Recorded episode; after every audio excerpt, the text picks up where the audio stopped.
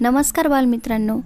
ऐकूया प्रेरणादायी गोष्टीच्या एका नवीन एपिसोडमध्ये मी सोनाली आपल्या सर्वांचे पुन्हा एकदा स्वागत करते. आज मी तुम्हाला एका थोर व्यक्तीची गोष्ट सांगणार आहे. आणि त्या व्यक्तीचं नाव आहे स्वामी विवेकानंद. स्वामी विवेकानंद यांनी अनेक शिकवण आपल्याला दिल्या आहेत. त्यातलीच ही एक शिकवण. ऐकूया आपण आजची गोष्ट. बालमित्रांनो तुम्हाला स्वामी विवेकानंद माहीत असतीलच ते रामकृष्ण परमहंस यांचे परमशिष्य होते. अध्यात्माची ध्वजा दाही दिशांना फडकवीत त्यांनी आयुष्यभर अध्यात्म प्रसार केला. परदेशात देखील त्यांच्या प्रवचनांना प्रचंड गर्दी होत असे. अमेरिकन जनतेला तर त्यांच्या वाणीने वेड लावले होते. एकदा एक गृहस्थ त्यांच्याकडे आले आणि म्हणाले महाराज मला वाचवा. माझ्यातील दुर्गुणांमुळे माझे जगणे नरकमय झालेले आहे. कितीही प्रयत्न केले तरी वाईट सवयी काही सुटत नाहीत. त्यासाठी मला काहीतरी उपाय सांगा. अशी विनवणी करीत ते गृहस्थ रडू लागले. त्या गृहस्थांशी काहीही न बोलता विवेकानंदांनी आपल्या एका शिष्याला बोलावून त्याच्या कानात काहीतरी सांगितले. थोड्या वेळाने त्या गृहस्थांना घेऊन ते बागेत फिरायला गेले. वाटेत पाहतात तर काय एक शिष्य एका झाडाला मिठी मारून बसला आहे व सारखा अरे मला सोड अरे मला सोड असे म्हणून झाडाला लाता मारत आहे. झाडाला तर त्यानेच धरून ठेवले होते.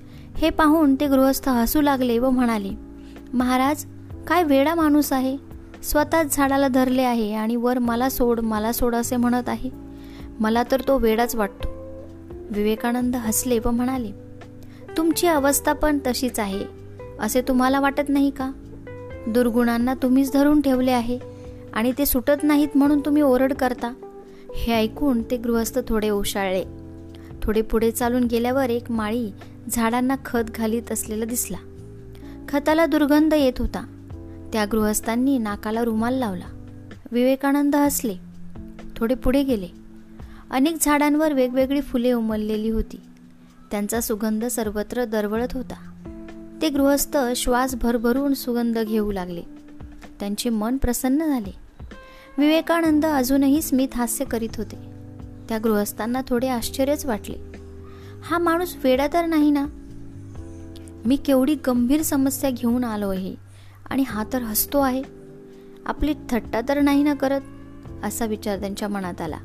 शेवटी त्यांनी विवेकानंदांना विचारले महाराज आपण का हसत आहात? माझे काही चुकले का? विवेकानंद म्हणाले या वनस्पती फुले झाडे मानवाच्या दृष्टीने कितीतरी अप्रगत मागासलेली आहेत. पण ती देखील मिळणाऱ्या खताच्या दुर्गंधीचे रूपांतर सुगंधात करतात. सर्वांना तो सुगंध वाटतात. अगदी काहीही हातचे राखून न ठेवता. पण एवढ्या प्रगल्भ बुद्धीचा विकसित मानव मात्र आपल्या दुर्गुणांचे सद्गुणात रूपांतर करू शकत नाही. ही फुले कोणत्याही परिस्थितीत डोलताना हसताना अगदी खुडून घेतली तरीही सुगंध पसरवितात. आपला गुणधर्म सोडत नाहीत. पण माणूस मात्र जराशा झुळकीसरशी दोलायमान होतो. हे ऐकून ते गृहस्थ वरमले. त्यांना आपली चूक कळली. ते समाधानाने तिथून बाहेर पडले.